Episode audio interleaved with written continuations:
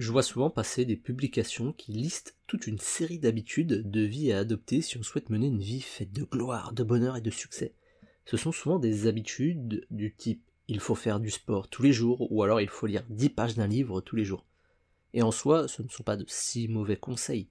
Sauf que tout le monde n'a pas envie de lire 10 pages d'un bouquin tous les jours, ni l'envie de faire de sport tous les jours, ou que sais-je encore. Cela dit, il y a effectivement des habitudes qui, si on les adopte, peuvent considérablement nous rendre pas forcément plus heureux, mais en tout cas mieux dans nos pompes.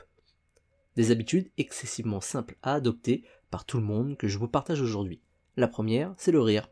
Il paraît que rire, ça vaut un bon steak.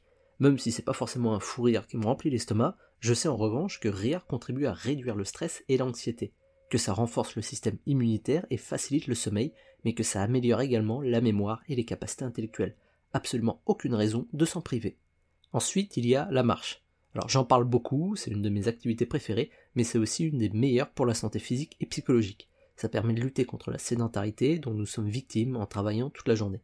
C'est bon pour le cœur et le cerveau, mais surtout ça permet de stimuler notre créativité, un truc de dingue. Et pas besoin de marcher pendant des heures à un rythme de fou, une petite balade de 30 minutes peut suffire à faire le miracle.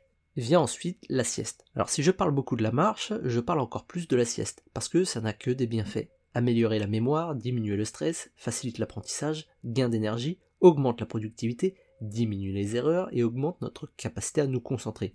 Je connais rien de mieux que la sieste. On nous a menti, c'est pas une pomme tous les jours qui éloigne le médecin, c'est une sieste. Vient ensuite la cohérence cardiaque. Alors respirer, ça fait partie des trucs qu'on fait tellement qu'on n'y pense même plus. On respire en pilote automatique complet. Mais si on prend le temps dans la journée, même pendant deux minutes, de respirer de façon consciente, d'inspirer profondément puis expirer lentement, alors c'est incroyable le bien que ça nous procure. C'est la meilleure façon de diminuer considérablement notre stress et notre anxiété. Dernière astuce, boire de l'eau régulièrement. Notre cerveau baigne dans quasiment 90% de flotte. S'hydrater régulièrement, c'est donc vital si on souhaite rester efficace toute la journée, éviter les maux de tête et rester en forme physiquement, surtout pendant les fortes chaleurs. Petit bonus, parfois quand on a l'impression d'avoir faim en cours de journée, en réalité c'est souvent parce qu'on a soif.